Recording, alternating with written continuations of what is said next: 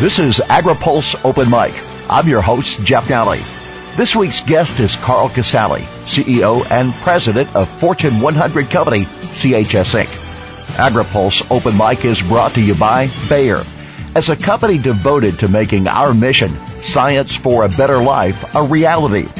Bayer takes pride in equipping growers and consumers with the tools they need to get the job done whether that's producing a quality harvest to feed a growing world population or protecting a beloved garden landscape from damaging pests.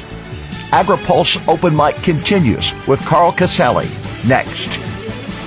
Today's innovative technologies have led to safer, more sustainable agriculture practices that are better for our families and the world we call home. And a brighter future awaits thanks to the research and innovation that lie at the core of Bayer's commitment to agriculture and our society. We believe by relying on sound scientific principles, the industry as a whole can continue to meet the challenges posed by a rapidly growing and changing world. For more information, visit cropscience.bayer.us. This is AgriPulse Open Mic. U.S. agriculture is in the midst of a cyclical downswing with a magnitude perhaps not seen since the last major industry recession in the early 1980s. From his roots at an Oregon vegetable farm to now leading one of the world's largest farm-based cooperatives, Carl Casale believes it is the cooperative structure that's better positioned to survive the downturn while investing in opportunities for future growth. Long before I, I came to work for CHS, you know, I always said that it wasn't a surprise to me that the most successful, enduring companies in agriculture had some form of private ownership because they could take the long view. And, and, and CHS was one of those companies. And so, you know, a great example of that is the $2.8 billion that we've invested in crop nutrients, you know, in our nitrogen deal with CFN Inc. You know, we didn't do that for our owners today. We did it for their grandkids literally. You know, this is this is a deal that's going to be 80, 100 years from now. So so that's a that's a huge huge benefit that we have as CHS that I think people would benefit from knowing. We have the ability to take the long view. I, I read uh, of your company and it suggests that you're making a difference globally with energy, grain, and food solutions. So if you have the solutions, what are the problems we're trying to solve or problems that you see? Yeah, so I think, you know, if you, if you take a step back, you know, the fundamentals of global demand, they're not changing. You know, the world's getting bigger and it's, and it's going to be hungry. And, um, you know, the, the, the pace at which that happens is probably what we're, we're, you know, debating right now. You know, but if you even look at China, four or five percent GDP growth, that's two times what we're seeing in this country. So I mean, even though it's not what it's been, it's going to be quite, quite good. So, you know, we see Asia, and Africa ultimately becoming great growth markets, you know, as they consume more grains and consume things that eat grains. But no, we're very optimistic on what the long term looks like. Now, you know, to my point, you know, the, the short term could be a little bit disruptive, um, you know, based on what we're seeing in Asia and, and, and kind of what those economies look like from a growth standpoint. But this is a great story. Agriculture, obviously a cyclical business. Do you think we are at the bottom of this pendulum swing? And how long do we stay here? So the answer to the first question is no, we're not at bottom. And you would say, well, so how can you be so unequivocal about, you know, such a simple answer? And um, the the reason or the example is I probably talked to, I'm guessing, a couple thousand farmers between December and March of this year, you know, different forums. And they all asked exactly the same question. And, and my simple question to them was, how many of you have um, reduced your cash rent by 25% in the last 90 days. And I had one hand, one hand go up. So, you know, if we're at a cyclical low in terms of inputs and um, cash rents, or I should say, if you look at USDA numbers, you know, revenue's down 10%, um, income's down 38%. You know, it says that the deal is, you know, the, the cash rents haven't moved. And so, you know, unless and until they do, and we're probably a year away from that happening. You know, we're we're certainly not at bottom because, like I said, all the variable inputs are about you know at historic lows, but farmers aren't willing to um, to give up or let go of what they're paying for cash rent to tie up land, and so that's going to be their call. But I think we're probably a year away from that. Energy, then that's ag. Energy, we're probably pretty close to bottom. Would be my guess. Um, you know, we'll kind of see what this thing looks like as we move forward. But for sure on ag, you know, we've got some ways to go yet. How are you positioned to survive as a cooperative in this downturn? And how are you helping your customers and your members? You know, our, our whole deal is we're very conservative in terms of how we manage the balance sheet and manage our cash flow. So, you know, internally, we're being very conservative about how we do that. And um, we've cut our expenses to basically align with what the operating environment looks like. And we said, look, here's the deal. You know, we'll manage expenses to X percent of gross profit, which is the money we make. And, um, and if our gross profit forecast comes down, um, our expenditure forecast will come down proportionately, and it has. And so it's not, you know, reactionary, it's just math, right? And we say, okay, here's where we're going to go. And so we're in the process of doing that. And um, we're going to manage ourselves through this cycle what I would call a flattish cost structure, and we're going to still pay our people incentives. We're going to pay them their salary increases, and uh, we're going to do all this without having to do a major reduction in force, which is what a lot of folks are doing in the industry right now, and we think that'll serve us well over the long term. Does a cooperative structure have an advantage in times like these? Absolutely. And, you know, there, there's a big difference between uh, what I call patient money and lazy money. Um, we have patient money. Our, our owners afford us the opportunity to take the long view. What they don't afford us the opportunity is, is to not earn significant returns or satisfactory returns on the capital they give us to deploy in the company. So that's the difference between basically taking the long view, what I call patient money, and the short-term view, which is, you know, just do whatever you want. You know, I mean, if you, you earn it, you, you do, or if you don't, you don't. And that's what I call lazy money. So we have patient money um, within the company. We do not have lazy money. We manage this enterprise very, very aggressively on behalf of our owners. Um, but you know, I mean, the, the classic example is the um, the CFN nitrogen deal that we did. You know, that's literally, literally multi generational. Hundred years is is basically the view that we that we took when we did that deal. So is life fun in, in nitrogen right now? No. But are we okay with that because of the long-term view we've taken? Sure. From a journalist perspective, I could paint a picture that we're at a crossroad in U.S. agriculture.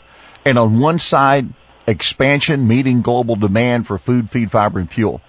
On the other, I listen to political rhetoric and I see others that would have a closed border, a cap for renewable fuels, further consolidation, and a much different view. Do you see a crossroad? Um, yeah, I, think so. I mean, I, think you know, right now we have both administration and Congress that's uh, that's favorable towards free trade. We, we've been on the record as CHS as being supportive of free trade. Um, we, you know, we think that's the best place to be for the long term. And if you look at it right now, basically everybody has the opportunity to trade freely with the U.S. It's just the other way around that we struggle. So I think that's our opportunity over the longer term. Now that said, there, there's a bunch of folks in this country that are not happy right now with how things have, have gone or how they've shaken out for them over the last you know decade or plus. But I don't know that that's a fully informed view of what the world's going to look like or need to look like over the long term. But, but I absolutely believe we're at a crossroads. I mean, look at you know um, the, the nominees for uh, for both parties. Um, you know that's based upon a very very specific view of, of what the world looks like, and um, you know, we'll, we'll kind of see what happens. But but we're a very very pro trade company. We think that uh, is going to be the best interest of uh, of everybody over the long term. And our view would be is is many other countries, you know, they they benefit from free trade with the U.S. right now. It's just the U.S. that doesn't benefit from that trade as well. I would ask, do you see a future for the next generation uh, of farmers? And, and I say this, that if I'm a farm operator with a son or a daughter who's in school who has intention of coming back to the farm, do they have a hope that we're going to survive this down and have opportunity or should they look in another direction? No, so uh, you can't see me smiling, but I am because uh, I graduated from college in 1983 and it was kind of the last time we went through kind of one of these deep recessions and um, had a little brother farm with dad, and and uh, you know I, I left. I mean, because I could, because I had a college degree, and we had this huge dearth of uh, a decade or more of individuals who didn't come back home to farm, and so that's that's who the the next generation of leadership is going to be um, as we look forward. Now, I don't know if I'm embarrassed to say this. I do not have a um, a Twitter account. I do not have a um, a, a Facebook account. And the reason why is it's all I can do to return my cell phone. You know, I mean, let alone get along with everything else, right? So my point is, the next generation that's coming behind us, they're uh, you know technologically much much more adept than what I am or what I choose to be, um, and that's a choice. But uh, but no, this is going to be phenomenal.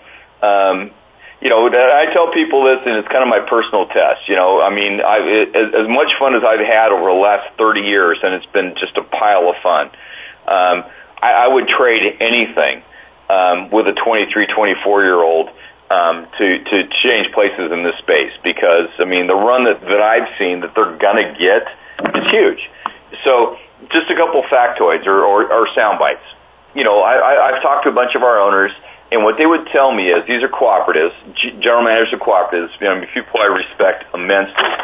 25% turnover in the next five years, okay, of the producer base. And then you look at the demographics, 75% turnover in the next 20 years, okay? So as technologically competent as I would love to believe that I am, I'm not prepared for that. All I can do is prepare the next generation um, to go do that. So, I mean, I think it's going to be a phenomenal, phenomenal opportunity for those see this, you know, as an opportunity in this space. And, and my job and my goal is to get them ready to go do this because uh, it's not my generation. You know, I'm 54 years old. It won't be me. It'll be the ones behind us that are going to get this one done. But just, just the sheer demographics of this, you know, are, are going to say that this is a phenomenal, phenomenal space to be in. Are company mergers and the consolidations that we're seeing and discussing a symptom of this down cycle, or do you think they would have happened anyway? Um, you know, so so um, so yes and yes. I think they're a symptom of the cycle, but you know, probably inevitable. Uh, I, I guess is what I would say. You know, I mean, just the amount of R and D dollars that we're chasing, fewer and fewer opportunities on the other side. Um, you know, would probably suggest this was going to happen sooner or later. And um, you know what I would what I would argue is what we're seeing right now is just a catalyst to create that to happen. Does CHS have a concern that there are fewer players? Um, no. So the, so the way I would think about it is we're great customers of all those companies today. We will be tomorrow, and uh, and that'll be regardless of whatever structure they take. What are the things that CHS would like to tell the people inside Washington and ag leaders across the country? Well, I think very simply, if you look at the cooperative business model, there's no more powerful business model for distribution of wealth to rural America than what we do. And um, and I'm not just talking CHS. I'm talking about everybody that does it. But you know, in the last five six years, we've redistributed over two and a half billion dollars billion dollars of wealth to rural America. And when it goes to uh, to farms, when it goes to local communities, they figure out what the best way to redistribute that is within local communities. And, um, and, and I think we just need to be very cognizant of that as we think about things like tax reform. Um, you know, as, as we think about how wealth gets created in this country, you know, it's a, it's a beautiful wealth creation model for, for rural America. I don't know how else to say it. Are there particular policies or regulations right now that, that you feel are staring at agriculture that need special attention? Um, you know, so, so, so probably not so much um, that uh, that agriculture would be targeted or the cooperative system would be targeted. But I think as we start thinking through broader tax reform in this country, which I, I suspect is going to happen, um, what I am concerned about is that agriculture um, in general and the cooperative system specifically, you know, kind of gets caught up in the jet wash of all this. You know, so we won't be targeted but all the benefits that I just talked about, you know, from single taxation of our of our earnings to our owners, for example, the two and a half billion dollars, you know, that that could become a uh, an issue, not because anybody intended for it to be, but just the mere fact that it exists. How about funding for infrastructure following a failed House bill this week on inland waterways? Yeah, you know, I'm smiling again. So, I mean, you know, this would have been the the, uh, the perfect ask after um, you know, the first economic downturn we had in this country almost 10 years ago, right? I mean, I think infrastructure development in this country is going to be critical for us. Have you, have you been to an airport in a um, emerging country? My point is pick one. And uh, you look at what they've done and you look at China, you know, they're not stringing phone lines to, to do, you know, telephones and then say, okay, hey, look, you know, once we get this done, we'll do cell phones. They're, they're, they're jumping way ahead of us. And, uh, and, and I think, you know, anybody who's traveled abroad should be looking around saying, you know, I'm concerned about what I see from an infrastructure standpoint, and I think we should be concerned here in this country. And to your point, Jeff, um, you know, um, you know, it's barge traffic on the on the Mississippi. It's locks and dams. I mean, I think we need to be very, very focused in terms of how we think about this stuff. And unfortunately, we didn't do it when we had the opportunity last go around, and that was almost a decade ago. So, you know, you know, we'll see if we get it right this time. Um, but um, remember the stimulus program? Where'd that money go? I, I don't know. You know, then that's my point. My, my my point is, you do this with purpose and um, you know there's there's taxes and there's consequences that are associated with it. But you know we kind of did that rodeo with no purpose and no outcome, and um, and now what's interesting is you know we're now hearing internally you know within the country there's plus or minus minus 30 percent probability of um, of a recession. Have you heard that? Yes. And you've also heard that there's a higher probability that the Fed's going to raise the interest rate, right? And those two are correlated. So go figure right? I mean, my whole point is, I mean, this isn't as complicated as we're trying to make it. But, um, you know, we're anticipating and, and you were participating in a very difficult economic climate. You know, we think this is going to be years, not months, before we come out the other side. We think um, the energy side's probably a little bit further ahead than ag. Um, and as I mentioned earlier, you know, we're guessing, you know, ag for sure um, all of this year and perhaps next before we get out of the, uh, you know, begin to see the other end of the cycle. All right. We want to thank you for spending time with us, and it is open mic, and sir, you have the last word. Jeff, really appreciate the opportunity to visit with you, and it's not a pile of fun right now to be in the ag business, but, you know, the way we think about it is it's an opportunity to rethink everything we do and go from being a good company to a great one. And I would encourage everybody else to, to, to take that same view. Our thanks to Carl Casale, President and CEO for CHS Inc our guest this week on Open Mic. AgriPulse Open Mic is brought to you by Bayer. As a company devoted to making our mission, science for a better life, a reality. Bayer takes pride in equipping growers and consumers with the tools they need to get the job done. Whether that's producing a quality harvest to feed a growing world population or protecting a beloved garden landscape from damaging pests. For AgriPulse, I'm Jeff Nalley.